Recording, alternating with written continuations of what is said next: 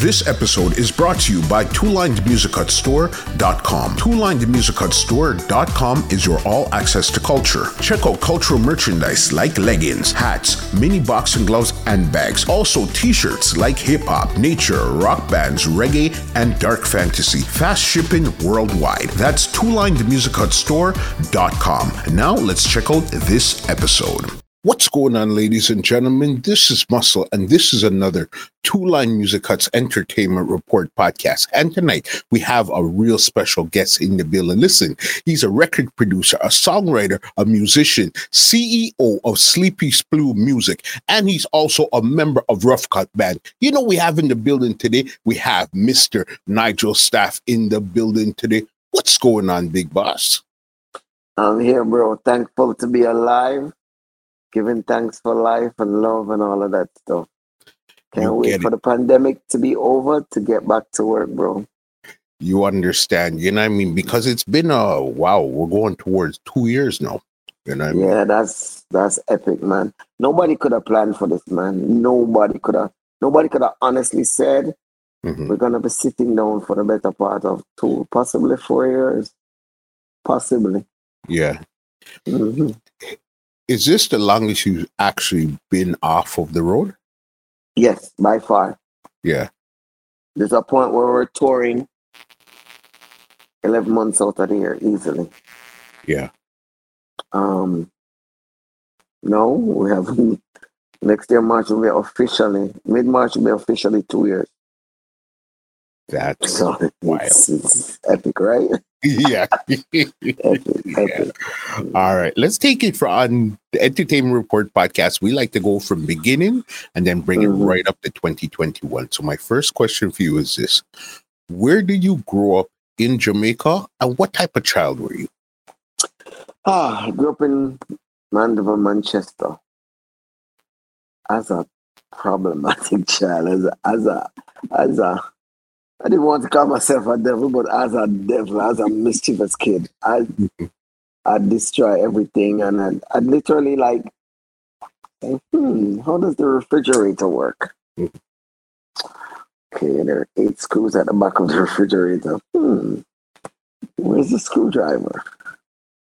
And um, literally pull it apart, and I and I'd sit there and I'd say to myself, I'm gonna get a good whopping for pulling down this refrigerator is it worth it? It's like at four years old, you know, five years old, six years old. Mm-hmm.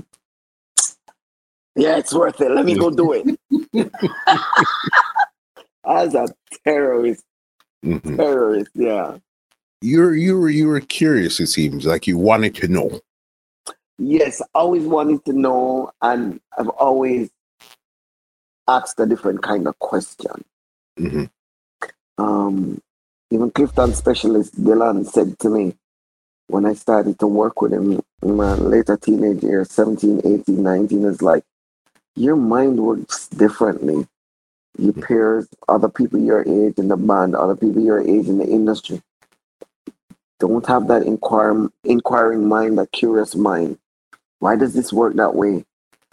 So if it works that way, why couldn't it work the other way? And if it works that way, why don't you do this instead of that at 17, 18 years old? So, yeah, I've always had a different kind of mind, always. And then my father nurtured that kind of mind. Mm-hmm. He's the kind of father that would um, push you to, to think differently. I remember once he put a glass of water in the middle of a table. It was half, was half the water. Mm-hmm. And he said, I'm gonna come back in an hour. You tell me about this glass of water. When he came back, he said, Tell me about the water. I said, a glass of water on the table. He says, No, you're not ready. I'm gonna give you some more time. I'm like, okay. And at the end of the, that lesson, it was a glass of water, half empty, half full. It was, mm-hmm. it was too close to the table, so you could probably bounce it off. There was no coaster under it and it was cold water, so you saw the condensation, and and I was like, wow, you saw all of that? And it's like, mm-hmm. yeah, because I pay attention. You need to pay attention. So that was something my, my, my father, especially, he nurtured in me. He always had me asking the questions and challenging him. even to the point he says, don't take my word for it. If you don't agree, mm-hmm. you don't agree, but be able to articulate what you don't agree and have a series of points and and and um there must be a succession to your thought process that you're able to articulate. Yeah. That makes that makes sense. There go further. Think deeper you know yes, I mean? Try to deeper. Mm-hmm. he says sight is different from vision hearing is different from listening that kind of stuff. Mm-hmm.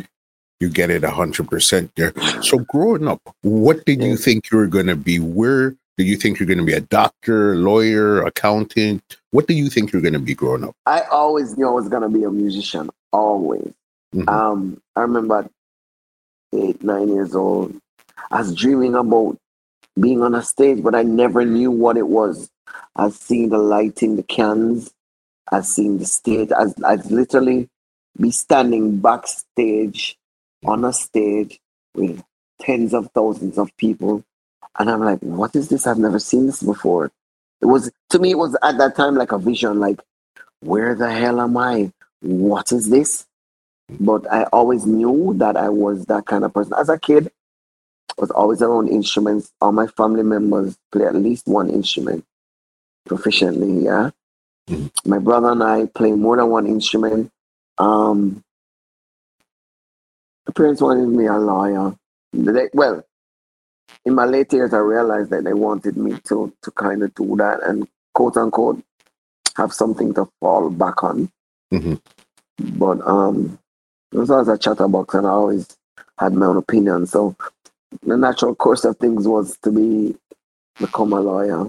Actually, started UWI, um, enrolled in econ and management to switch to law Mm-hmm. That lasted like what three months, and then I kind of stretched over two years because within three months I was on tour, I was mm-hmm. touring. So um, the, the the the balance between school and music, this party and, and the switch priority mm-hmm. of what was what was taking priority, which was the music, took its hold and the disparity between the two of them just got wider and wider, and then it just ended up there. Got you mm-hmm. music. You say that you play several instruments. What instruments do you play? Well, I'm a drummer. My first instrument was drums. Drums. That's that's my genuine love. And Jeremy can tell you, I'm a major part of the reason why he plays the way he plays. He said it so many times on so many interviews, said it to me and the other members. Nigel has taught me stuff that I resigned myself to being impossible. Mm-hmm. And so yeah, drums are drums are my first instrument. Um, but everybody else in my family plays keyboard and mm-hmm. pianos. So that was my second instrument. And then I play guitars as well. I'm not as proficient on guitars, mm-hmm but I understand the instrument on the level. I mean, one of the things I should have done during this pandemic was to pick up my guitar. Mm-hmm. But I think I'm on the other side of the industry now where I'm I'm doing more of the the business, mm-hmm. Understanding the game, even though I understand it very well. That's that's always fluid. That's always dynamic. Mm-hmm. Um and just navigating the whole pandemic and trying to trying to trying to make the, the proper calls, the informed calls as what's gonna happen in the next six months, mm-hmm. kind of thing. But yeah, those are my instruments. But keyboards is not my main instrument because kind of what happened in high school. Mm-hmm. Um, when I got to high school, I made the switch, and it was a switch out of necessity we rather mean. than okay. So when I got to high school, mm-hmm. um, Manchester High School. Big up MHS for life. Yeah, so MHS had a senior band and a junior band. Mm-hmm. So when they were having auditions for the junior band, because I was in first form, which is grade 7 mm-hmm. um, they held auditions, and junior band is from grade seven to grade 10, 10 grade nine, sorry, yeah. And um, that's like first form to third form. Mm-hmm. Um, there were like six drummers. and I was like number seven in that whole set of people who were auditioning to be the drummer. Mm-hmm.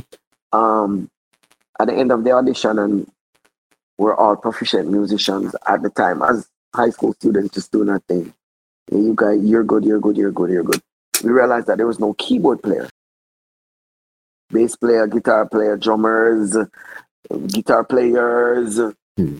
bass players, no keyboards. I'm like, mm, I can't play keyboards. Like, you playing? I'm like, I don't want to play keyboard. I want to play drums.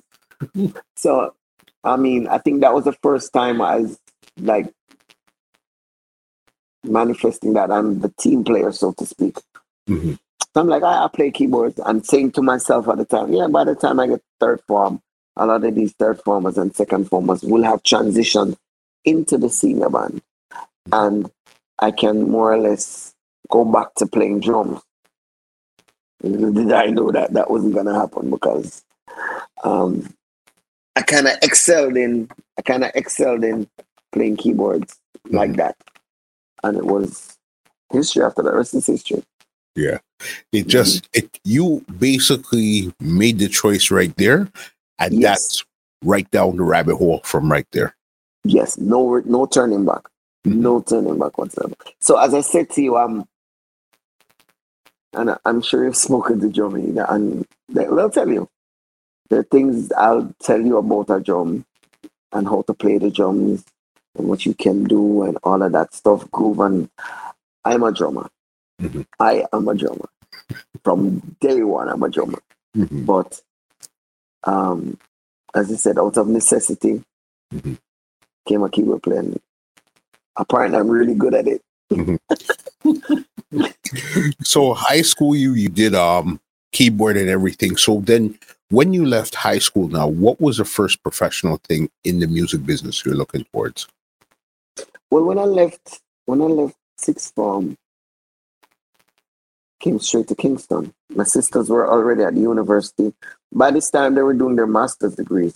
Mm-hmm. They're on campus, and I came to Kingston, and within I came to, to Kingston the end of August 1989. Mm-hmm. And by October, Rough Cut was formed. So you know it was a matter of literally of weeks mm-hmm. of coming to Kingston, getting on campus, learning the bus route from Half Way Tree to to Mona and back. Just basically just saying, okay, I remember there, there, there kind of thing. So mm-hmm. Rough Cut being formed. Mm-hmm. Um, so yes, that was the first thing that happened. Um, also, I made a lot of rounds at Excelsior, Exed, Excelsior Community College, mm-hmm. where you had people like Dennis Rushton, um, Lenky Marsden, okay. and I was like the new kid from country. This guy's just so great. He's like, where's this kid come from? He's just so wicked kind of thing. Um, so, th- so that was it. That was that. That was just me jumping head into the pool of the entertainment industry, the music industry, as soon as I got to Kingston. Mm-hmm. So that, that's it. And how do you connect with Rough Cut, and who do you connect with Rough Cut in the first place? Who was the first? Okay, so Owen Williams, we call him Capo. Mm-hmm. Um, I think he's at one point he was in the Bahamas. I haven't seen him in forever. he was the one. He he used to go to the Carteret College, so um, he and I used to par from high school days, mm-hmm. and he came to Kingston before I did. So when I got to Kingston, he was one of the persons that you link up with days after you get to Kingston, and he used to hang out at the Aquarius hangout spot in Half Way Tree where all the musicians, all the top acts from me. Five o'clock in the evening, Bursam on the Half Way Tree. Mm. Sagittarius on the Half Way Tree. Rhythm the, the Half Way Tree.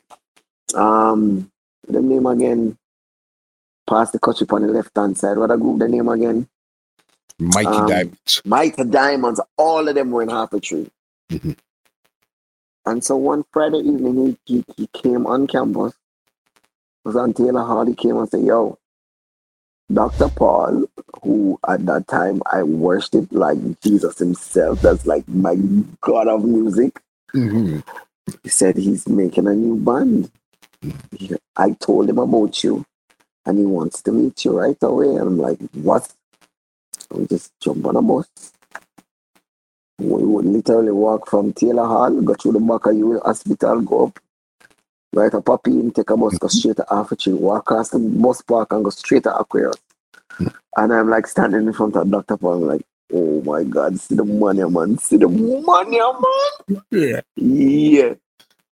And that was kind of weird because most musicians like really rated Derek Barnett. My mentor was Paul Hamilton. Mm-hmm. Man, can't tell him I'm worship Paul like God, like God Himself. Yeah, man, man, can't tell you. What was it? What was it about Dr. Paul that you really admired so much? When, when he played the music and you looked at his face, his idiosyncrasies, mm-hmm. Felt the music. It's like it's like somebody making love to music. Mm-hmm. Derek was more the, the showman and he did all the antics and stuff, but when Paul played a bass line and, and the line drop, when the beat drop, you have a thing when, when the beat drop and the low end drop, you're like, damn, and and the man, the man when him play him line and you look at the expression on his face and the accents on the notes and on facial change face changes with I was like, this man is like the best thing ever. Like wow. So that's from that that's I tell you earlier. Um, I saw those things that others never saw. Mm-hmm. He felt the music. And whether he was performing and he never really felt it the way he did, mm-hmm. it, it, it, it, it, it was transmitted to me that way. And I was like, yo, this man is great. And then on top of that, that man taught me some serious life lessons, some serious, serious business lessons, some lessons, some serious big brother lessons. Mm-hmm. And he just said it in some simple sentences. Like he says, never worry about the money. Mm-hmm. When you, when you when you master your craft, the money will come. Mm-hmm.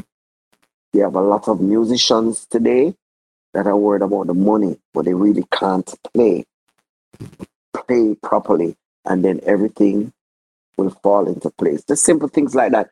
And I'm sure it was coming from incidents he may have had earlier in the day or 15 minutes ago. Mm-hmm. He shared them, and I got them, and and I'm I'm eternally grateful for them now. I mean, we don't speak much because he's he's that's another side of Paul Hamilton that um mm. that's that's very unpleasant to me because I rate him and love him so much. Mm-hmm. I rate and love that man so much that so that when he left that band, when he left Rough Cut, and the way he left Rough Cut, and the fact that me and him, me and him par and perform and run the streets, everything together, and not even a phone call, not no access. That hurt. That was like that. Like that was that was like the most hurtful thing that mm-hmm. happened to me in the industry when he just lock up, And I don't think I've ever forgiven him for it. Mm-hmm. I look at him different for it, but um, I get it. But that really cut me to the core. Like that was a deep gashing and gaping wound. All right, let's even go back before that though, because let's mm-hmm. let's go to how this started to how you guys even got down there. Because now you linked up with Dr. Paul. Who else was mm-hmm. in Rough Cut at this time here when you got there? All right, I like to tell people that Rough Cut audition was like the longest audition ever. Because mm-hmm. to me, even when Paul was in the band, it was a learning process. And to me, the real rough cut started when Donovan Bell Nevis started to play bass. And this doesn't negate or take away from all that Paul did, all that Joseph Ballyhooly did, all the other persons who came and were part of Rough Cut's history. Mm-hmm. But for me, it was just part of the learning process because for me, making a band, making a band is not about picking the musicians for the musicianship. Mm-hmm. Music is a lifestyle. It's way more than an art form. Mm-hmm. Um, and I play Jamaican music so well. I play dancehall so well because I live dancehall.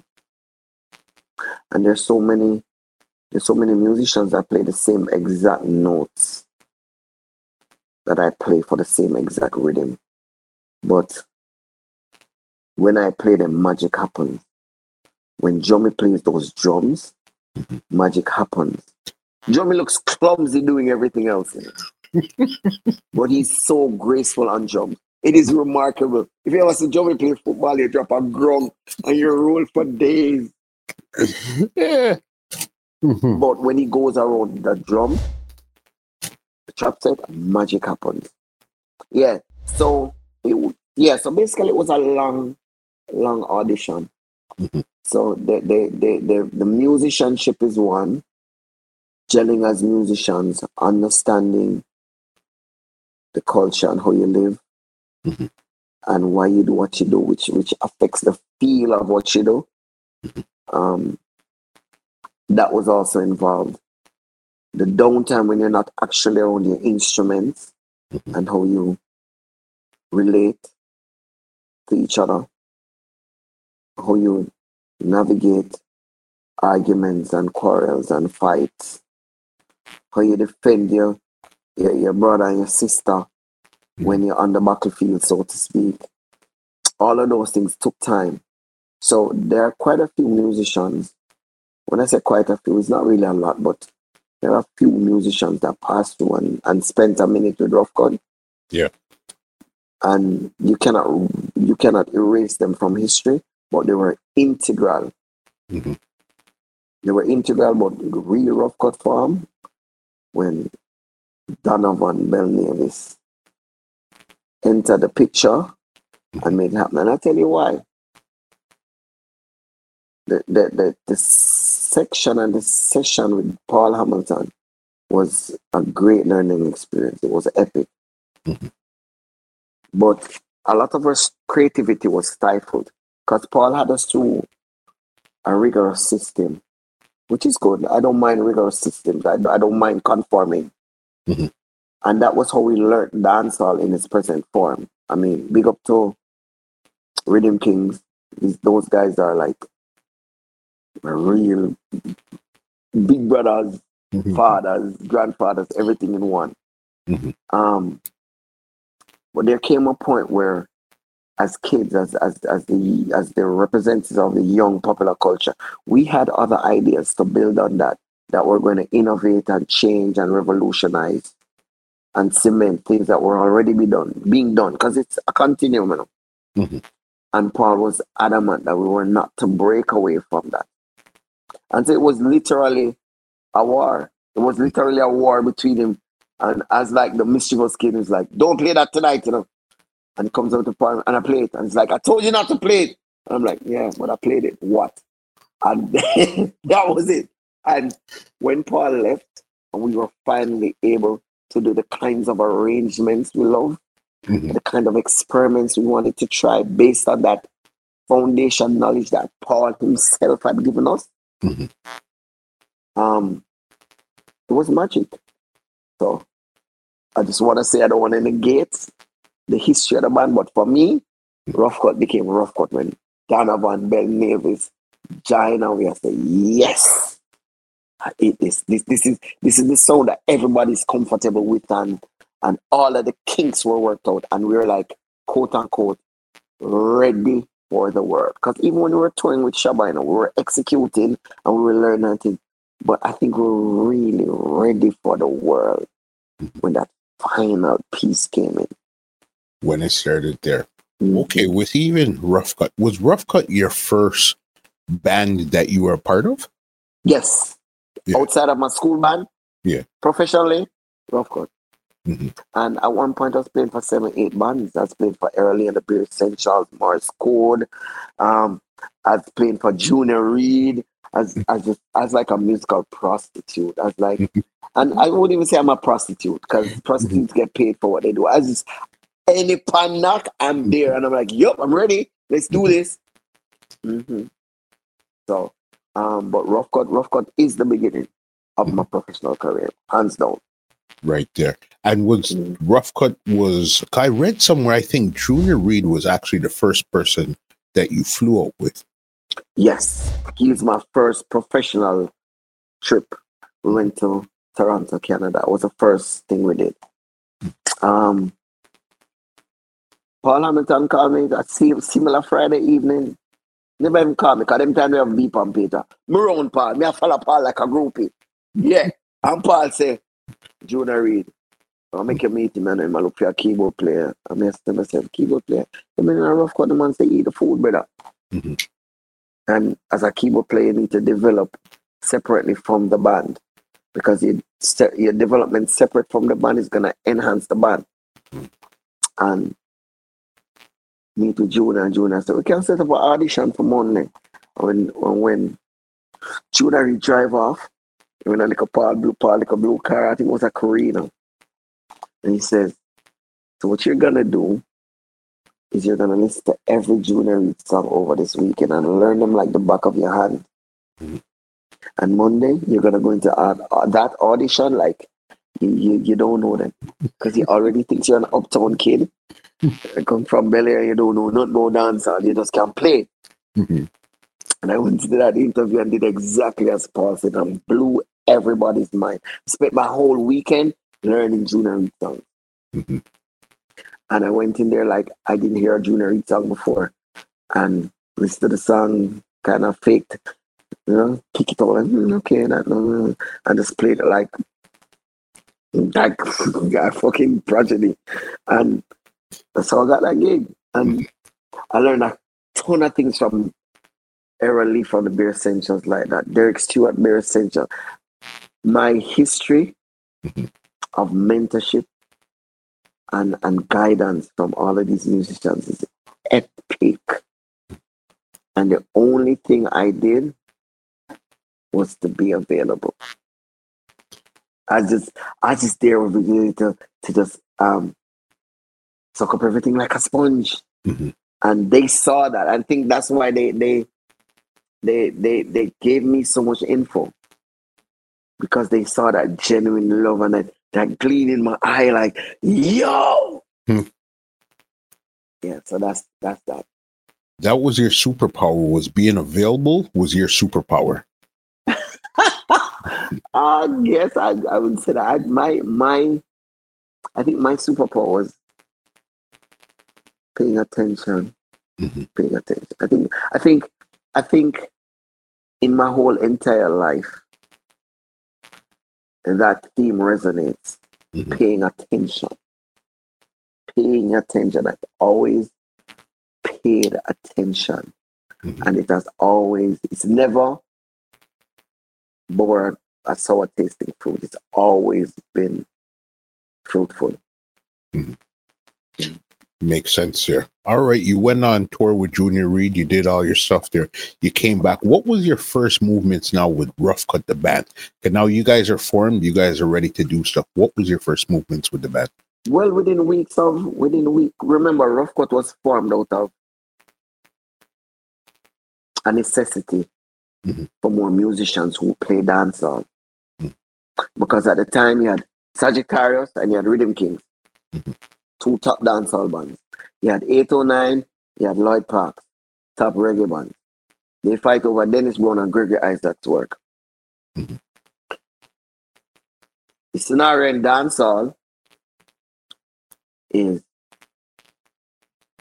and I don't want to go too deep, you know, but let me go deep. So, mm-hmm. and this is why I tell you that music is a way of life. So, geographically, the Caribbean, especially your Jamaica, your Trinidad, your Haiti, your Bahamas, are transshipment points from South America to North America. Mm-hmm. And we know South America have the cocaine, the weed, the LSD, the heroin. So a lot of these trips that are made with, with, with these, these illicit, these whatever, whatever you want to call them, yeah. Mm-hmm. Um, make a stop in the Caribbean. And a lot of people in the Caribbean are making money from it, but it's dirty money, money that needs to be laundered. Also, based on our political history, we have a lot of garrisons and a lot of dons.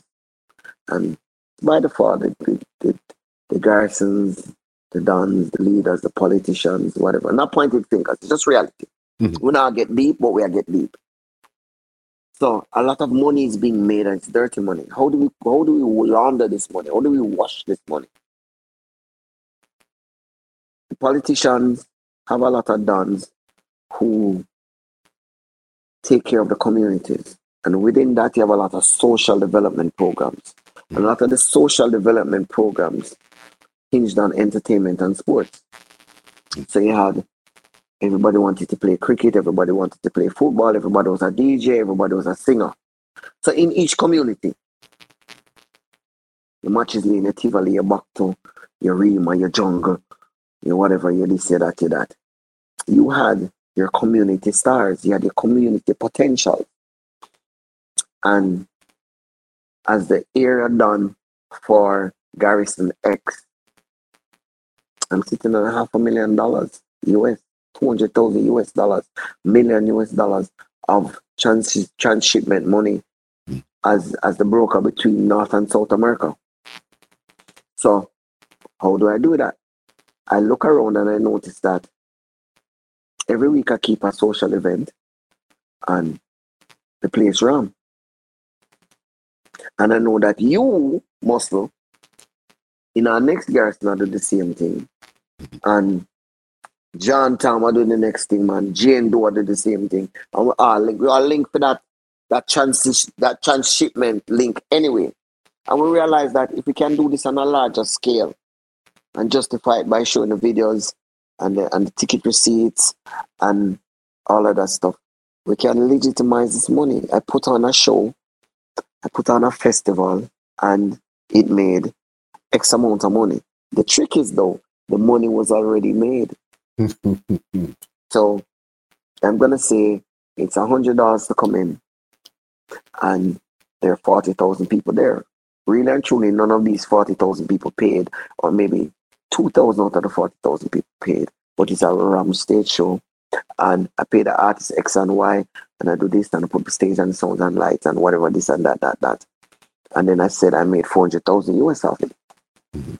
Now, that was happening to the point where you had two and three different shows every single week somewhere in Jamaica.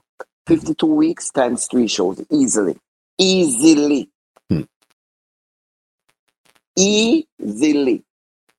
And there were two bands.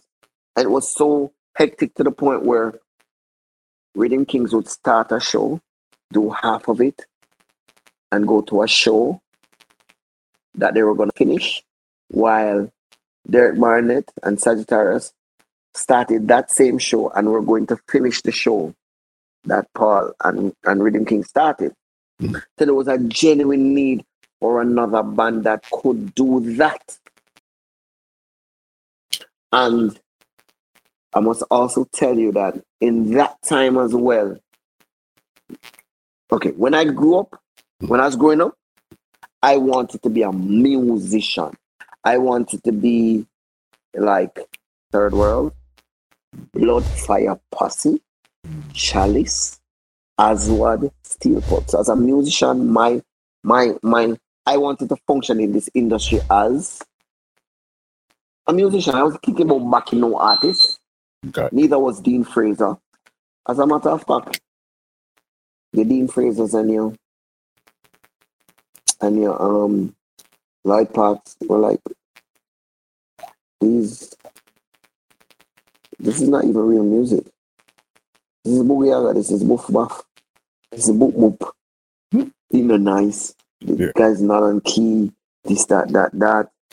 And they're, they're saying, soca fuck it too. And we're not, gonna, we're not gonna sell out our culture for soca culture. And this is debauchery and the whole works. Nigel at the time was playing for Bare Essentials and Rough Cut and and this man and that man. I was just I was like, yeah, just let me play, let me just learn everything. So that was the that was the landscape that I entered. Mm-hmm. And so very shortly after Rough Cut was formed, he was Paul was giving us shows because he had he had way more shows than he could physically handle. Sagittarius has way more shows than they can physically handle. And that was the innovation of Paul. Mm-hmm. Paul is saying, let me find another unit, another two units, whatever it was. But you can't leave out Colin White, Nachilus. Bless up yourself, Nachilus. Nachilus and Paul were like high school friends, Mandeville. Mm-hmm. And Colin is, is the more reserved and timid kind of person. He always wanted to play in a band, but he, he just never had the, that risk takers mentality. He was like, what if, what if, what if? So after working at the bank for years and kind of settling himself, it's like, yeah, I really want to be a musician. So he actually came to Paul with the idea. And Paul is saying, this will be good because I have so much work and Colin, if if the truth is to be told, Colin is the person that came up with the, with the concept and the idea of Rough Cut and the name mm-hmm. of Rough Cut. Colin Everton White, Naturalist, bless up yourself. So we got we we as I said, we jump off in the pool and we're getting all this work. We're not even prepared for the work, but there's work for us to do, and we have to rehearse and rehearsing as understudies of Rhythm Kings. That's, and that's how you guys started. That's how we started. Hit the ground running right away. Hit the ground running, and the the, the, the, the demand for for for for the the band versus the supply was like, wow. wow. Back then. So you're doing all your stuff there. I know that there's a lot of pivotal moments in your career Ninja Man's a pivotal moment. Shabba's a pivotal moment. Um, mm-hmm. there's so many different. Walk us through them piece by piece. Give us the Ninja Man moments, the Shabba Rank moments, the Beanie moments, the Bounty moments. All right, so then at one point we're in Ninja Man's band mm-hmm. because when things got bad with Paul and Rhythm Kings, we were smack in the middle of it. There's a point where the guys in Rhythm Kings were, were like physically stepping to us. Mm-hmm. So we're gonna fuck you kids up. Fuck you doing? Kind of thing. Um Louise Fraser Bennett. She's loyal to Paul. She's like, wherever Paul is, I am. And if Paul says these guys are good, these guys are good. Mm-hmm. And Ninja Man and Louise Fraser had had that kind of relationship, that kind of thing. I think she was managing them. She's like the sound system operator kind of thing, president of sound system operation, mm-hmm. whatever thing. And um, so, but by default, we got Ninja Man's work, and we started to do a lot of shows with Ninja Man. And you know, minor opposites played hard in dancehall. So it's Shabba Ninja, mm. Bounty Beanie, Cartel Mavado. So there came points where we were going to have to play for both artists. Mm-hmm. And there's a long standing rivalry with Shabba Ninja. There, there, there, there are many different tiers to it. Mm-hmm. But when Specialist and Mabsy started to manage Shabba, there were critical shows that were coming up because especially is just a guru, it's a god, it's a god, man, man. Yeah, man. Um, so all these shows that were happening and all these shows that were garnering the international attention mm-hmm. was critical that Shabba performed well. Ninja wasn't signed to anybody. And it was so critical that saying if these guys play for Ninja good and not for Shabba good, well, fuck them up. we didn't know this at the time. We we just love music and we are playing music. And that's what Paul said. Play the music, a musical play. Not really play people, not get involved in the politics. So if you're gonna play for this person, you're gonna play the best for that person and for that person, no matter their status or whatever. so when we played for Shabba Ninja and Shabba, you know, Shabba take the show then. They're like, whoa, these kids are really good and they're really honest. And they even confessed to say, yo, yeah, time we had time when if they did ever play a ranky with Kilo, no. so, so we're like, yeah, really? but um, that was that. I think that was the first real instance mm-hmm. of the purity and honesty of what Rough Cut does. We just play music. And rest is history, Sony did a show in Miami and two gold records later, all of that stuff. That's that. Um, we're trying to get this as concise as possible, right? So, okay. Killer. How about this then? With Shabba, uh-huh. When was the uh-huh. first time you actually went into the studio with Shabba now? Because I know you did the live stuff. When did you go into a studio with him now? Oh, wow. That's that's a hard one to remember one. Mm-hmm. For years, I was never physically in the studio with Shabba. Like he wasn't there. Mm-hmm. Like they're there. We've been making a rhythm, like specialists that make a rhythm or we did it with Stelia Men and Stelia Mentor and play two phrases and thing and thing and then lo and behold, Shabba is on the on the rhythm. Mm-hmm. So it was way down before we started to like actually see Shabba in the studio. Like the first time I remember Shabba was in the studio was was when we were doing Mr. Loverman with with with um Chevelle because mm-hmm. Deborahe Glasgow did that record originally. And she died. So they had Mikey Bennett had to cut, recut the vocals and mm-hmm. and Soji was mixing the record and as they're all night and as he mixed the record he says I want a phrase here. You see Segrisha Hamilton Soji that's our next man way. Soji's a man way. Made me understand sound mm-hmm. And sound in relation to where I am and how it must function. So we do like a sound check. This is just a side. We do like a sound check and we're ready and the man I go for food. I must say, staff, you can't go stay. And and I'll be around the keyboards and he says, so in the second verse of um Bad Man and Wicked in Bed, what do you play there? And I have to sit and think about it and and say, okay.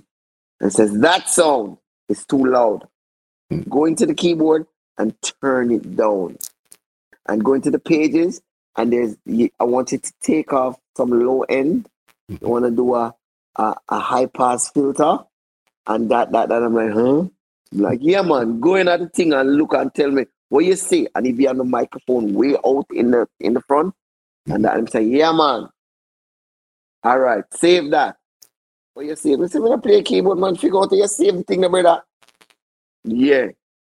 Hmm. And that's why my catalog of songs are so special. And, I, and it's hard for me to deviate from them because they've stood every test of time. Um, so yeah, I'm in the studio with Soji mixing the record. Mikey Bennett is there. She have a voice in shower posture. I'm like, yeah, well, going with that, kind of thing. And that's how we really started to make records and be a part of records, being a musician, to getting your credits, to being an actual songwriter. Because remember, you know, I never had any intention of being a songwriter. That I never had any intention. Yeah. No. yeah. That's just functionality. I'd never no intention of being a record producer. Mm-hmm. I just wanted to play live in a performing band, not a backing band. Mm-hmm. I wanted to be the next third world. I wanted to be the next Chalice. I wanted to be the next Aswad. And that's what that's how Rough Cut was. We, we had our lead singer, we had all of that stuff.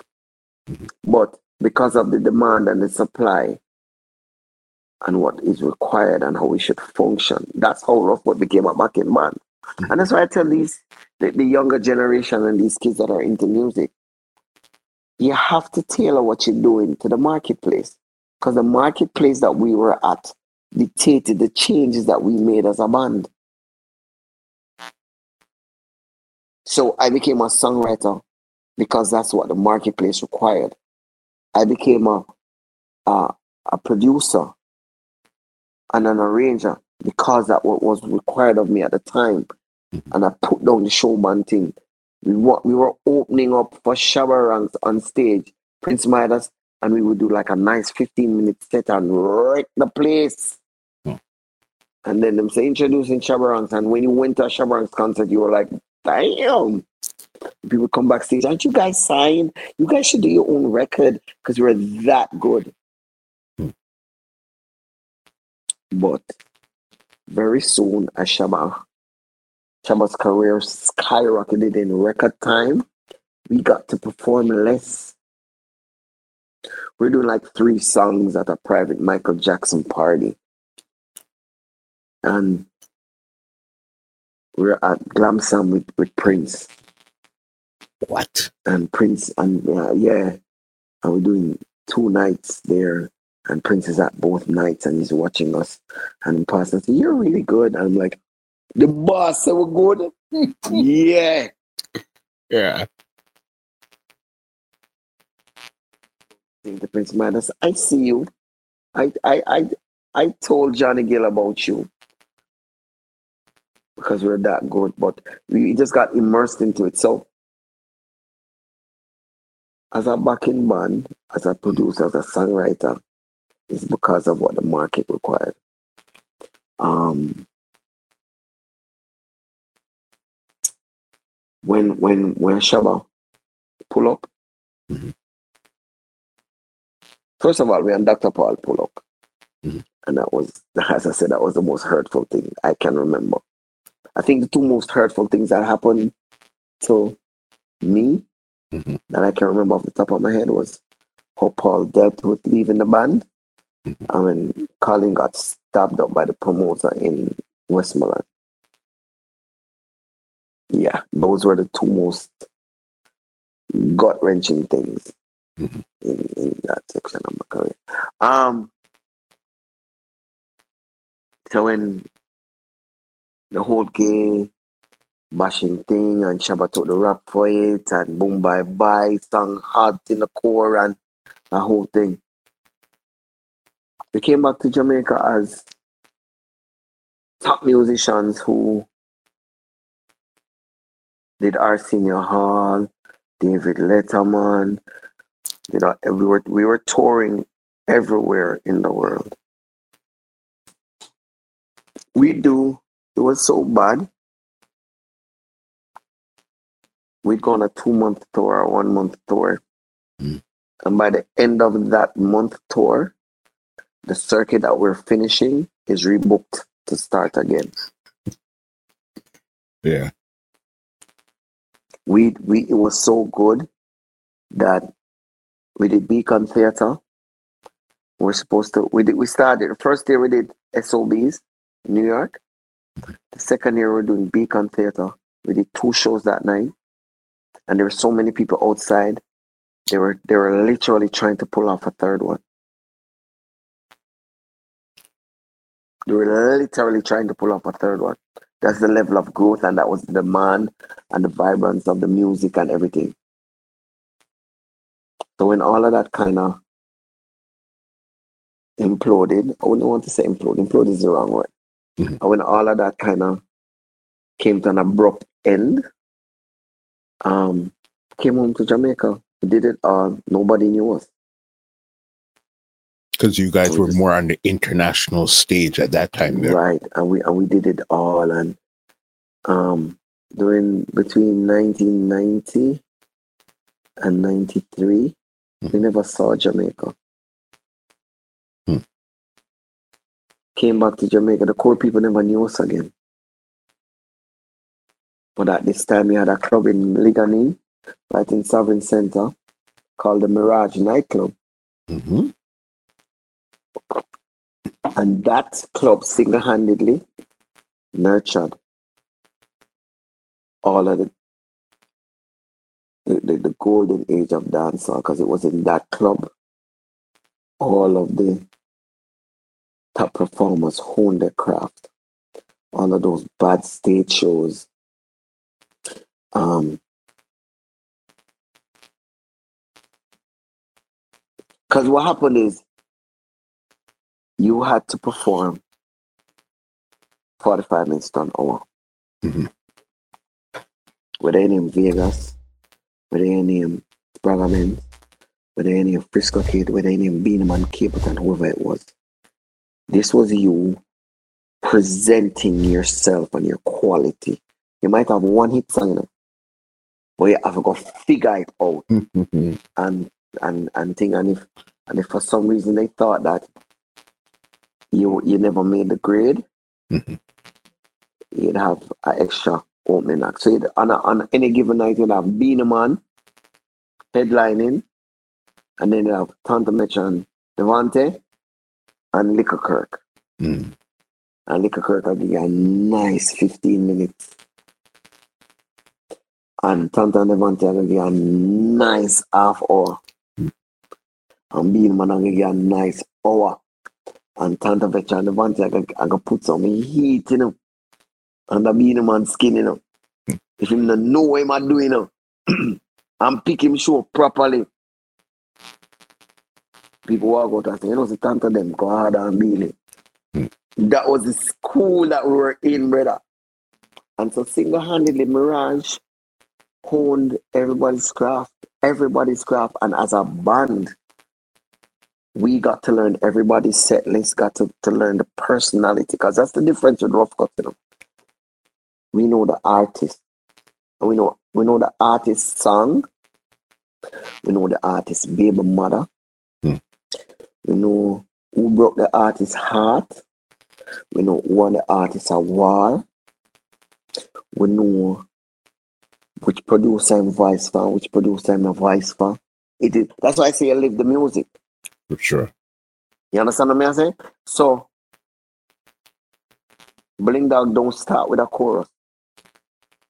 But his first four lines are always so poor, so pointed. It come like a chorus. Mhm. And that's his style. Spragga Benz sound like the girl them down downtown.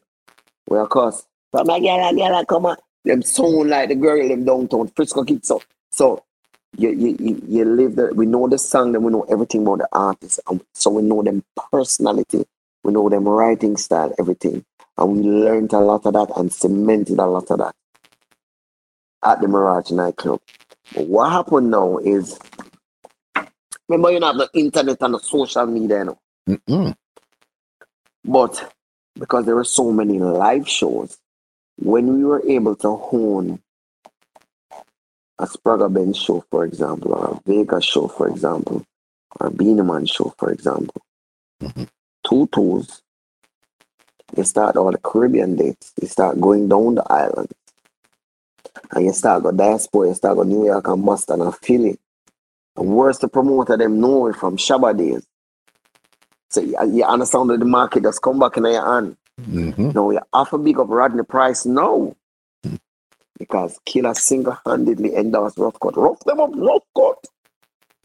Him single handedly endorsed. And Shabba, you have a vex to hear this, but Killer gave us that special attention. And we can't fault you for not giving us. We're not saying you didn't, but I just saw it play out. You were so ahead of the game in Jamaica. You were so international. And that was the the con of always being out of the island versus the pro. Yeah. So when Killer embraced us and said rough cut, rough cut, and we started forward Killer, cause Killer and Beanie at it and Killer, Killer not have a buns. But being have a buns, I want to tell you, say, the real rift was started we and Shabba, you know, mm-hmm. was the same Louise Fraser Bennett, you know, put out an article in at the star saying, Rough Cut is bound to kill a band, formerly Shabba band. Mm-hmm. And Shabba was livid. Mm-hmm. You understand what I'm saying here? Yeah. so, um, very quickly, we were born to kill us band. Mm-hmm. I was top tour with Shabba 93. 93, 93, yeah. And by 94, we are killer band. And in addition to being killers band, we know everybody show. Mm. And we're at the place where we're at the place where we can play a Beenie Man show. Even though we've never played for him since we woke up with Shabba because Mandela concert a we play. Yes. For Beenie Man when missing a green arm over this. So. mm-hmm. When they hear Frankie Campbell, I say him did up on stage, I'm just laugh to myself and I say, Why you trying to write history? Rewrite history like but rough cut. it was rough cut. Mm-hmm. And Prince Midas did sing, Gonna break these chains around me and the whole place level. Mm. Anyway, the Bounty Killer says, Of course, my band. We started to work Killer. Killer and Beenie rivalry hot and um hot wax ready man, this ready man, that and and Beenie come to me and say, yo, star, killer take over band and I say, Beenie, leave me alone man.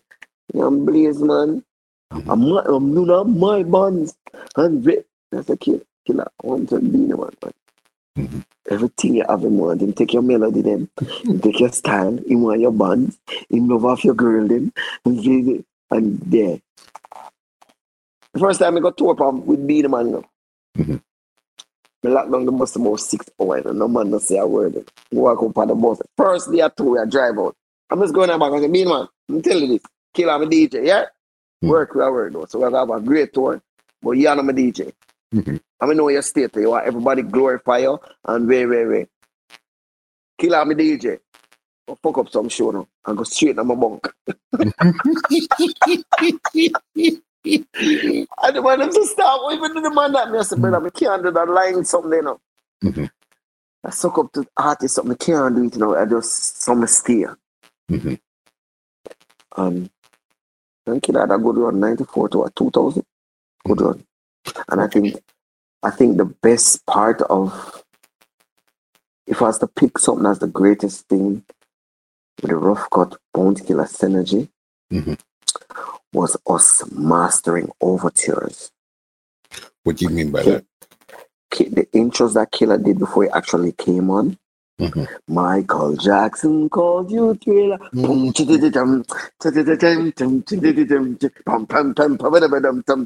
And when the band when the band played those and and and set the stage and the precedence for the artist to run out, yeah. You take the show from the song. You could have run out and sing Mary had a little lamb. Hmm. With killer's energy and aggression and, and our aggression. I remember we learned dance right. You know? mm-hmm. I think I think that us being able and we'll make inch of a sprung, we'll make it overtures for this person and that. And it just became of course was the band that just had all the bad intros. I remember once I, I, I made an intro for Killer. You know, Killer work with 5,000 man, right? Mm-hmm. And you know, the and we play the thing, and every man I say, yo, this one! And Killer say, yo, so I would have met for Michael Jackson. Good. we are set to the man, and then I pop. And our Jummy and get vexed because Jummy like the, the overture, you know. And Jummy I say, when I was stuck in a one way, you know. Mm-hmm. Now, embrace change and thing. And me I say, you know, it's the killer right and all start get annoyed with me. They must say, then you come up with the idea with the intro, brother. But you just are switching on me there. I said, no. Lock your eye and listen to where I play and tell me if it's a killer I walk out. Mm-hmm. You know, have that aggressive texture. You know, have that epic something, something that got happen. You know, have that this is the prime time thing. Mm-hmm. And that's the depth, you know, because brother, there's nothing we can play. But when we play it, the magic happen because we understand why, where, how, who, what. All of those questions we answer, you know, and the decisions we make are based on that. So that killer stuff, that killer stint of like six years, seven years, was that I think I take away that first. Then you killer kind of pull up. Killer take him 19 months break and him go on tour and two things mash up our here. Yeah. Woman and money. Mm. It's a cardinal rule. I'm not gonna sleep with German woman. Mm-hmm. Not gonna sleep with German wife. If German like the girl, I'm not gonna trouble her. If German like the girl, mm-hmm. if me like the girl, and the girl like Jummy, Jummy gonna tell me, say, brother, that girl that we are pre, she like me. Mm-hmm. Yeah. And money. You have to keep your bands working. When all is said and done, life is happening and we need to pay our bills. For sure. And man, I have two and three picnic for baby mother this, that, that house to buy, phone that come in or phone bill for pay, whatever, whatever. So if you even can book a six month tour the artist nobody know when them fry egg, you book it and keep the on the moving. Yeah, so Killer Killer was doing that kind of work. Mm-hmm. But then at the time, he was doing the kind of work where he's not really working him work when him feel like and him, him pick him shows at random. Mm-hmm. And must say him not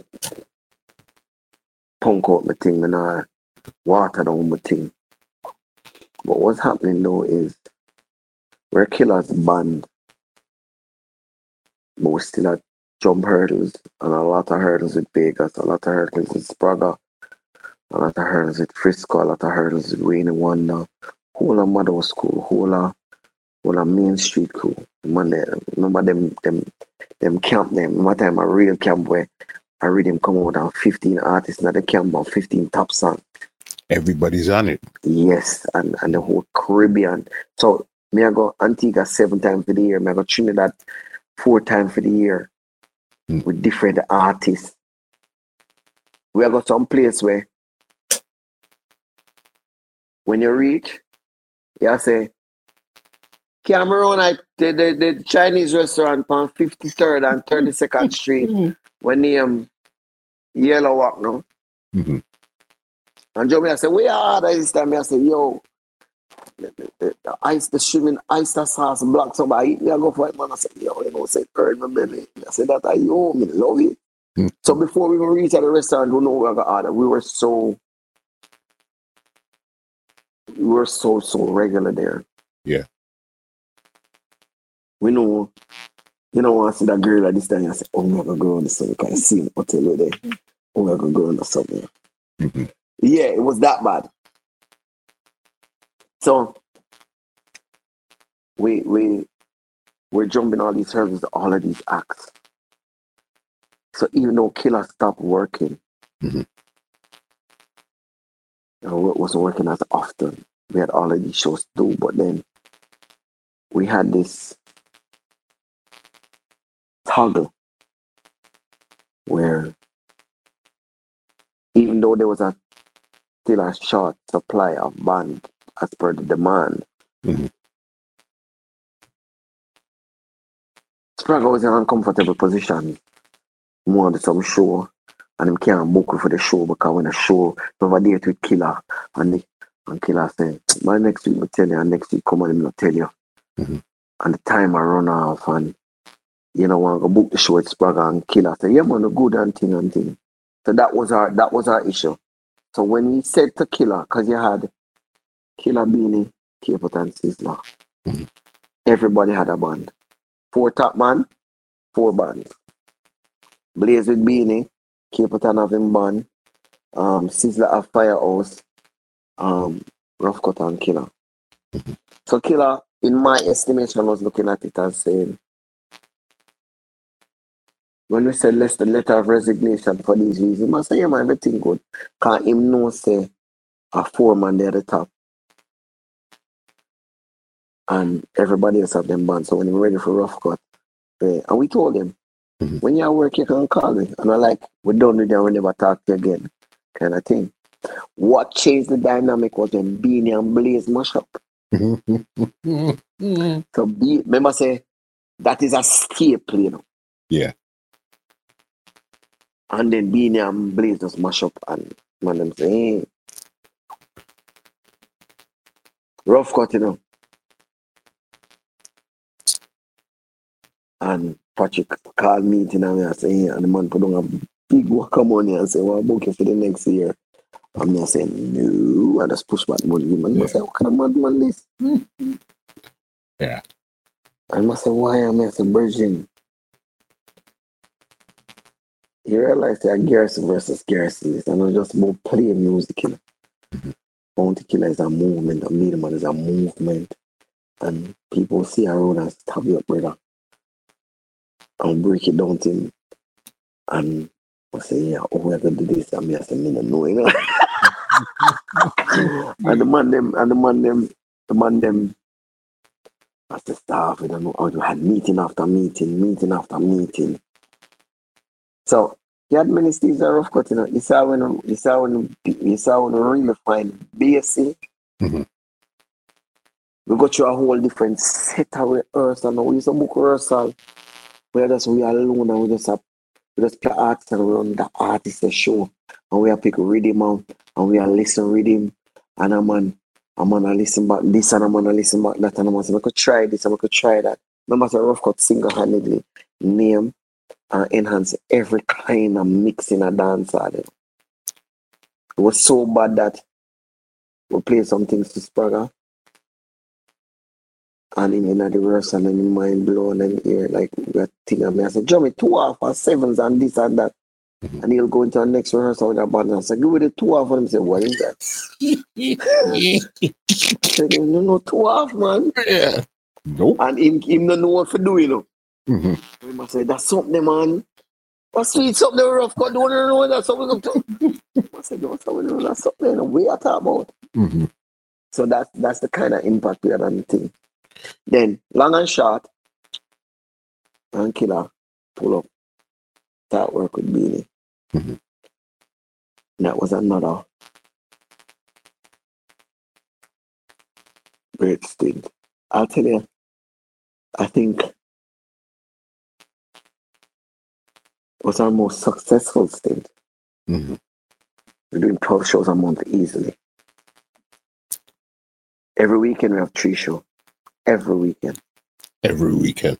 Every weekend. Hmm. And I think that was when the fruits of Mirage really started to pop off. Mm-hmm. That to be on the mango tree laden. And guess what? The mango tree laden and the mango now drop and rock, you know. Mm. We are pick everything. everyone. We are pick mm. every mango. and the blossom the blow off. Every blossom turn into a mango and every mango get picked. Cause you want know. We had the two months with Beenie Man, 56 show in a, in a month. Every single show of extra artists. Be the man with Vegas, be the man with Ghost, be the man with this, be the man with that, be the man that. So be the man a pay with, and then the promoter for pay for the next section of the show. And we are coming for the, the euphoria of being the band, killer band, and it's still fresh in the people head say. Mm-hmm. A bunch of bad still and a killer them the monks and a killer them grew more time we have to say Shabanks really and the man said blood clot the body of history. Right now we say we in the game, brother. Mm-hmm. We in the game. And I think it was the most productive time. It was in New York till me sick. Yeah, because those times New York, that that was outside of Jamaica. New York was the epicenter of reggae and dancehall. Yes, and then Miami comes second because mm-hmm. you know. Uh, but brother, mm-hmm. From Shamarang's Day, we have to have big a couple days after. Know? Like mm-hmm. I come off a tour. And by the time you reach home, man.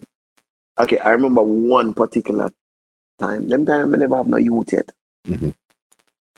And we got home like maybe twelve thirty. And our host phone man get called and say after that the airport by four. Remember you just a come off a tour in a bug of dirty clothes, you know, brother. And you just a see your woman after six weeks. Hmm. And who have Pitney, them Pitney asleep and, and the woman said, Don't wait them. I see them in the morning. And by the time you set clean, the house phone ring. I need to ring and drink. I don't really want to answer it. And when you answer them, I say, Yo, airport four o'clock in the morning. I say, What you say? God. Say, yeah, and I'm gonna say, Chumbo, buckler, and one fix that there upon the bed. And you said, Jesus Christ, before wait them people here. Mm-hmm. What if I could traumatize them? That was the kind of life we're living. In and out. So even when you're doing all of this here now, mm-hmm. when did you connect with Shaggy? That's a whole nother ball. It's a whole nother ball. Maybe let's finish the beat man something. right after this, I no, Right after this, we did that show. Mm-hmm. Was it 95 sting or 90? I think it was 95 sting. Mm-hmm. For the 95 sting and 98 sting. I think it's more 1998 sting. Mm-hmm. Yeah. Um, them time there, she had a, Shaggy had drive the little white Swift, little Suzuki Swift. And specialist and Robert Livingston are close. Mm-hmm.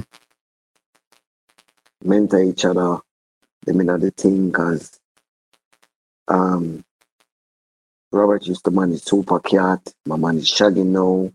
Um, shower specialist thing thing. So them them in other the New York some them are them man they talk to record companies and them man they do remixes and them man they do crossover music, crossover music. Mm-hmm. And um one day Robert Livingston says no, one day Shaggy um um specialist says, I'm gonna send you and Prince around the Anchor recording studio for help. Shaggy, right?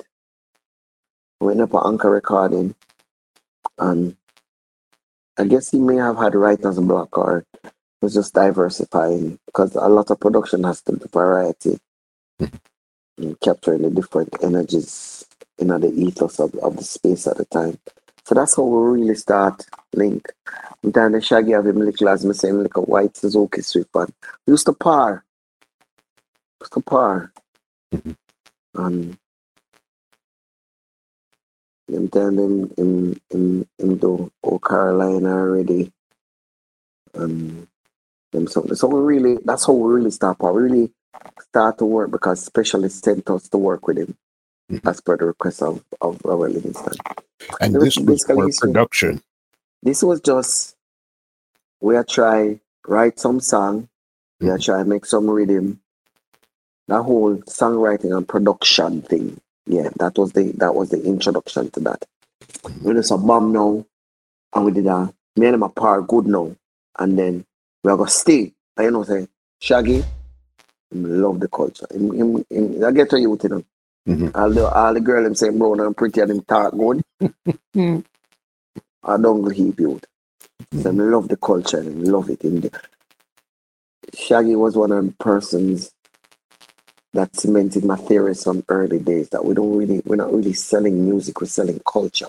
Mm. We're so immersed in culture. When you look at Shaggy, Shaggy is Mr. Jamaica, Mr. Caribbean boy, Mr. Gilligan's Island, even look at Gilligan's Island hot. Mm-hmm. When you see Shaggy, you expect to see a pina colada and I'm on with a little umbrella. Mm-hmm. So the man come at the hardcore you know, we kill at him heights.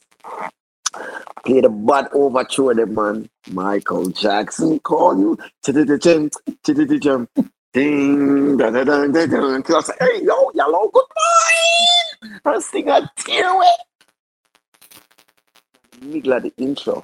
Kill enough to start DJ before we go sleep. Skill have, kill run out on DJ when we do sling thing. Mm-hmm.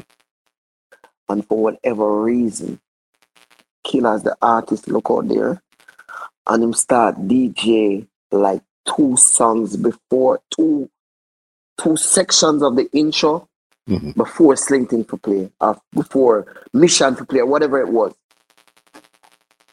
And we have to switch right away. Mm. And Shaggy stood up behind me on my riser. He stood up behind me. If you watch that that sting clip there, Killer I'll turn one time and say, the big man them Shaggy Way, way, way. It was right behind me on the riser. And Shaggy watched me direct, communicate with Jummy and Basie and everybody. And as a musician, him know say Killer Mr. Q. Mm-hmm. And him so fix it in record time. I was like, whoa. Angela need you in my band. Mm. Oh I can't come with you, but I'm rough. and the man vex. Shaggy never talked to me for about three years, brother. Wow.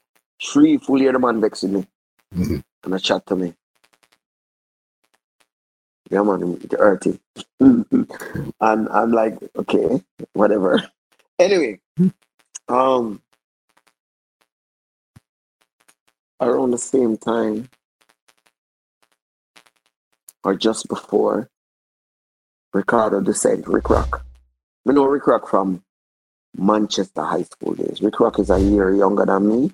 Okay. He was two classes behind me. So when I was in fifth form, he was in third form. Mm-hmm. And at fifth form, I'm 15. Third form, he's 14. And whenever used to like him. Pretty Indian looking boy in the latest Reebok. Mm-hmm. Um, always meet as I get always a ace in in in exams. Rick, Rick, Rick, Ricardo was the head boy of mm-hmm. Manchester High School when he came up to fifth form, sixth form, whatever. That's how much of a teacher's pet and a good kid he was. So when he reached a UE, I mean, there you because even though I stop the school now, I you, you know, I'm a tour. Still up there, my sisters up there, and all of them something there, me a power with my friend and when we come you with, when we know from from Mandeville and me man. Yeah. Rikrok used to always say to me, Ricky used to always say, I write songs. I'm like, what the fuck's wrong with this little darky kid? What the fuck's wrong with you? like, yeah, I write songs. I'm like, mm, all right, cool. Mm-hmm to me next time, yo, I write songs, you know, like, mm. and one day he just got to me and I said, you write songs? He's like, yes. Them time there, me doing a Mikey Bennett, which is our next school, brother. The amount of school me going in, in a Jamaica. Hmm. Much God music me there around, Brian and Tony Gold. Hmm. Well, we say, you write songs? And he's like, yeah. And it's about me hear a song. And the man go in my pocket and take out one little book like this. Mm-hmm. Mother cut it in a eight, and I fold it, and fold it, and fold it, and get like eight pages out of that page. Mm-hmm. And write small, you know. So one song all on one eye page, you know. And him alone can read that, you know. You write small, you know, brother. and the man the man that sing the song. I think I'm almost sure the first song he sang was I feel uh, um the waves come crashing through the door. And so I wait for love or something like that. And when the man I sing this, like him just look on the paper, there's no rhythm there, no, because mm-hmm. it's not the era you just sit on and write song and then you make music to it. So it's not, it's not, you get a rhythm and you write it. And I think Shaggy was really instrumental in us learning that writing style. Okay. Um, and the man just sing the song, I'm singing, hmm. you write that? And man say, yes. And I say, come. I came straight on a Grafton Road, two big Grafton Road. I said, Mikey Bennett, listen to brother. And man, stick out, look at, look at something. And like he reads it first, and when he reads it, he knows the melody. Just mm-hmm. so epic to me. And this thing, and every man said, boom, oh, Claude, what kind of man this? Mikey said, yeah man, him bad. Let me hear another one. And the man really have more seven. And the man, and Mikey said, no man, I'm on good. And Mikey said to us that day, you have a lot of people that write a one good song and they can't repeat it. And the man I want little something, someone about 500,000 songs and everything, the man. So I mean, I said, what kind of man this? Mm. So I saw I saw the pairings that happen. Meanwhile, you know, Brian and Tony Gold and them sing harmony for every song in our world. Come out of Jamaica. And around them time, uh, them are sing for Shaggy Pan stage, I, I, if my memory serves me correctly. And they're working in the studio with him. So mm-hmm. I saw the whole synergy farm. We are par, Brian Gold, we play football every day up at UWI. Um, Rikrok there, UWI. Me, they up there. We are toured. So the whole thing came together.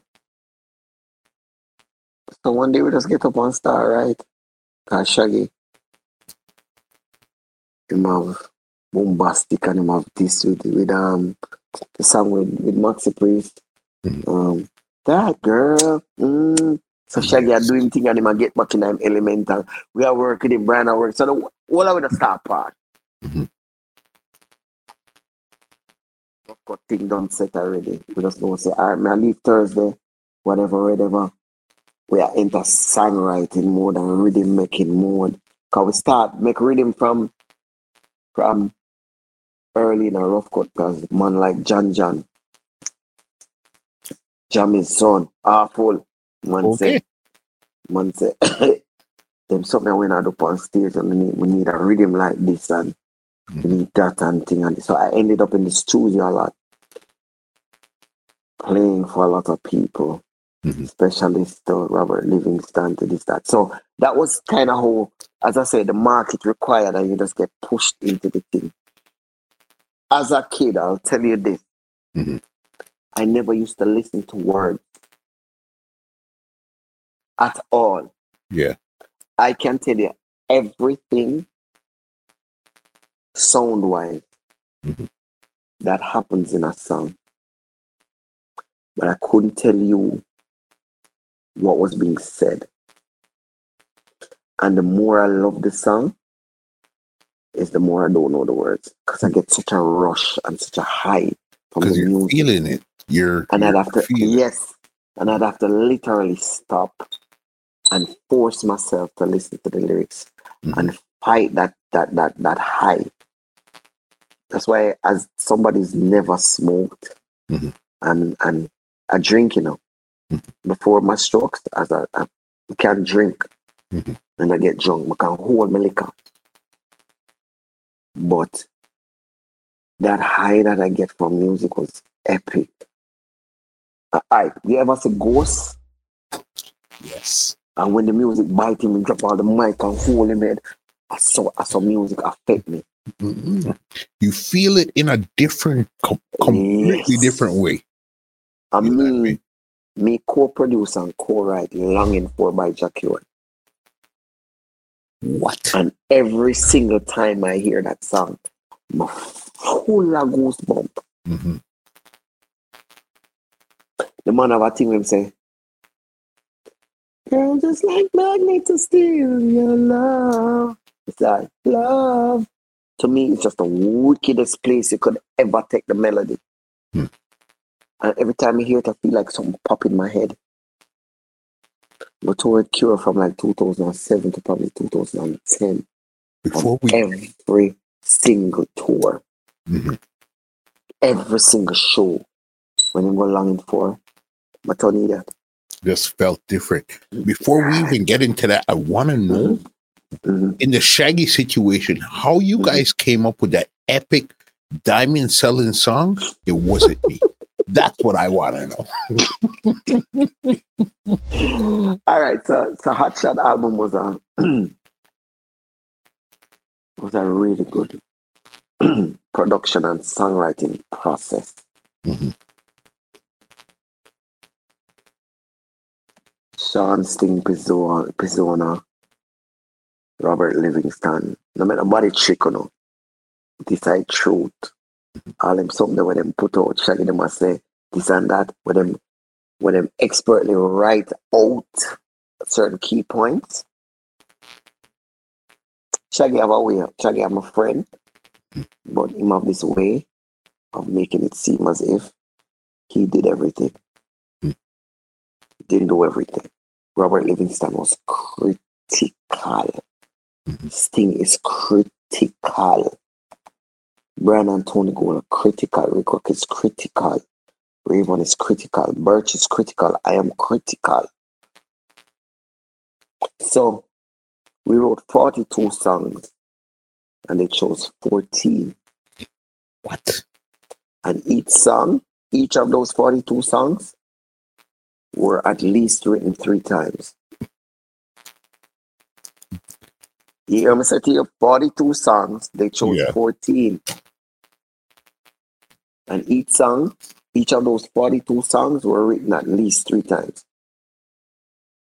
And Wasn't Me came off the album and came on like three times.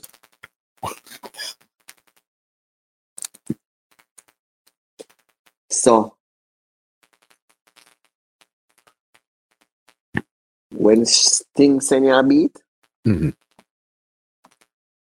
There's nothing in the beat. This is like a groove. Maybe a, like a Sting beat have like five sounds, three sounds, mm-hmm.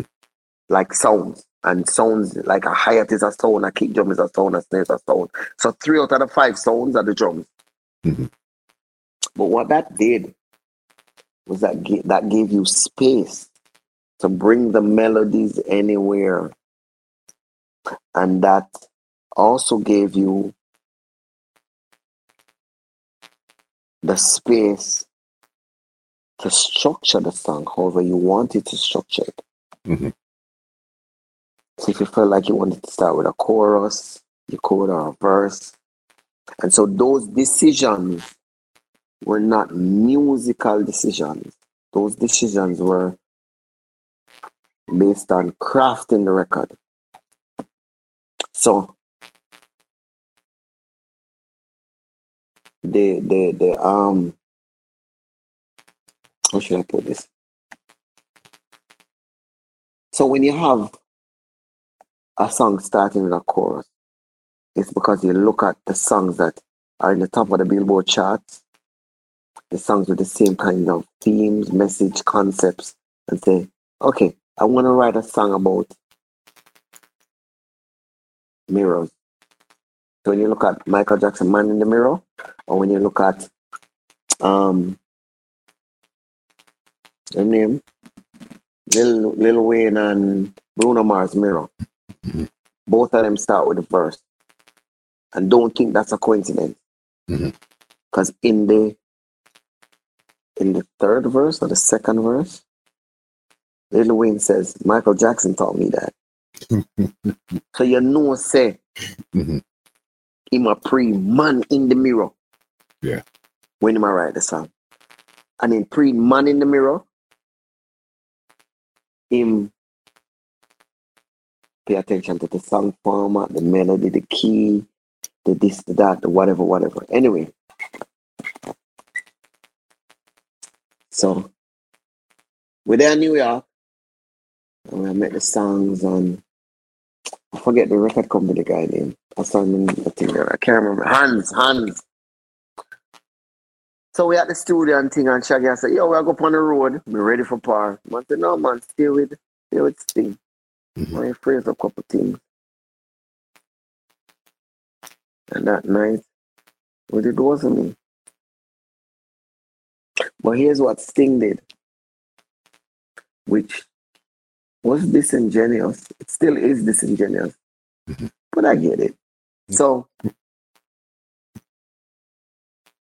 the, the groove is there. Ting, ting, ting, ting, boom, ting. I'm like, yo, that's cool. Write the song, whatever. And um, so we're freeze up now. We're, we're, we're putting meaning on the music though. Mm-hmm.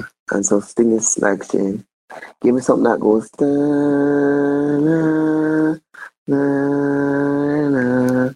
I'm like, okay. And thing with the strings, put your horns on it kind of thing. Like, no, don't play that note. Mm-hmm. and people like Sting, people like Tony Kelly, people like Dave Kelly really reinforce the simplicity mm-hmm. of dancehall and Jamaican music. Because as musicians, we, we, we tend to want to play for other musicians. So we don't want to play the simple chords and we don't tend to respect the space of the melody. So he was really precise in, in humming those phrases. Little did I know, or anybody know at the time, that it's an old record that he has in his head. Mm. So it's like him telling me to play slang thing rhythm, and I've never heard slang thing rhythm before. Got you. So you're like playing you're like, yo, this is cool. All right, let me know. Well, you never know a slang thing rhythm because it's it's it's a song that's on the B side of a record in the past. Mm-hmm. And he's like, okay, and I'm like, okay, cool. And if if we do this, let me do this, and then so all the phrases that I played and came up with mm-hmm. are original phrases, not coming from that right? Mm-hmm. And basically, that's how the record came together. Because I was really, literally there when they finished writing the lyrics. Okay. You know, I have to go on to and come on thing and thing thing. But the music part of it. Same thing with Angel. I saying this, this thing, let's put our put the phrase here and I'm like, no, keeping it raw, keeping it street. The, them kind of that was a level of production. At a time when a man just either have a lyrics them done right already or try and make a rhythm around it and if it if it if it if it work it work. If it don't work it work.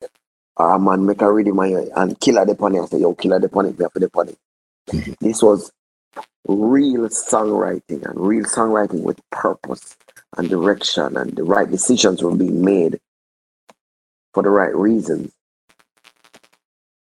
basically at one point the song came off the album and no lie, Shaggy believe in the record. Tanto Devonte voiced the record. And then they gonna use it again. then them take it on off, take it off again.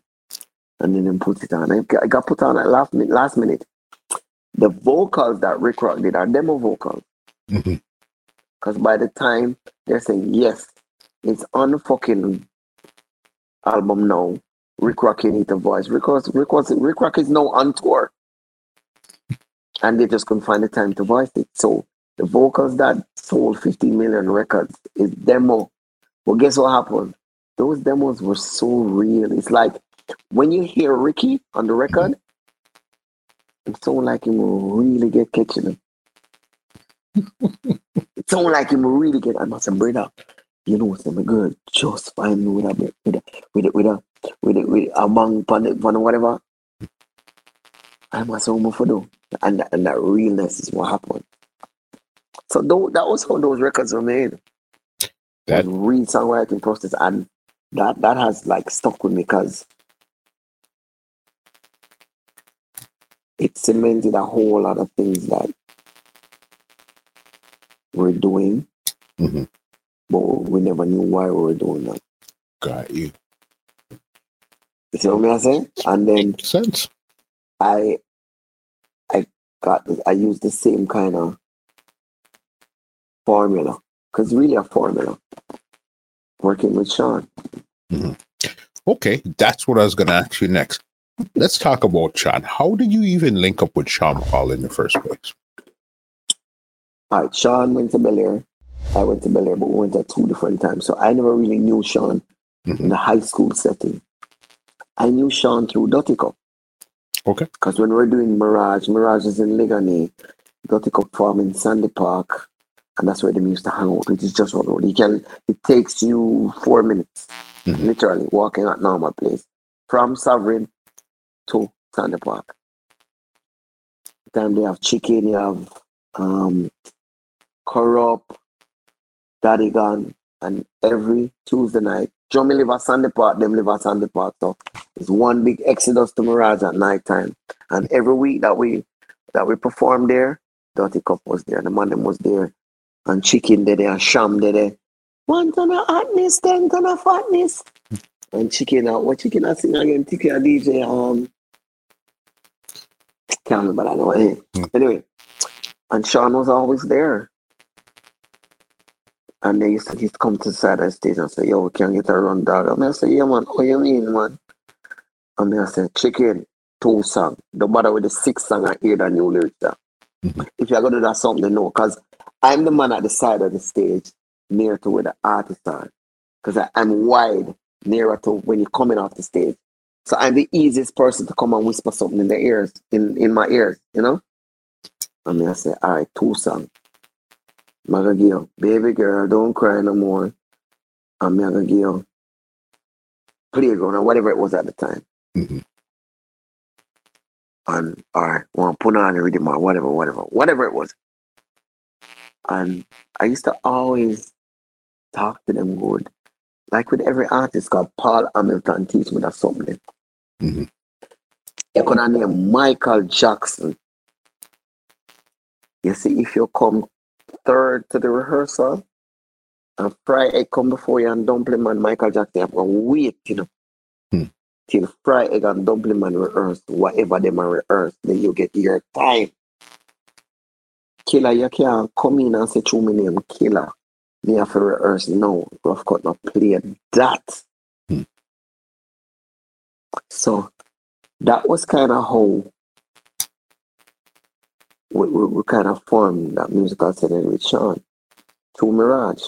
And I'll never forget this.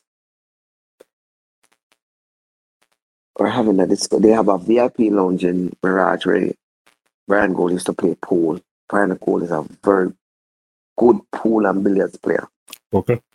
The man a gamble and win you all the whole of your rent money in a pool. Really the wicked run a pool world. And I never mm. I never I never forget Carlette DeLeon and Claudette Powell. I was having a conversation with them. And we're talking about the performances. And I said, Sean can't perform. And, and Claudette says, Yeah, no, but he's so fucking cute. Mm-hmm. And Carla's like, yeah, he's so cute. Man, cute now, nothing to do with performance. like, yeah, but he's just cute though. He, he handsome. Okay. And that stuck with me, kind of stuck with me. And it was a it, it's a very important piece of the puzzle puzzle, sorry. Very important piece of the puzzle of being an artist. That's one of the boxes you need to check. Mm-hmm. A lot of people don't agree with it, but it's the way it is. Anyway, so that's how we and Sean kind of got close. Um, we never really saw much of each other. Never did much shows together because Sean wasn't that performer that every show he was on. But he's getting his shows, he's doing his thing, mm-hmm. he's growing. By this time, me and Don Corleon won't link up now. Uh, me and Don Corleon do. Uh, a lot Jamaica like Stevie and Clevie. Mm-hmm.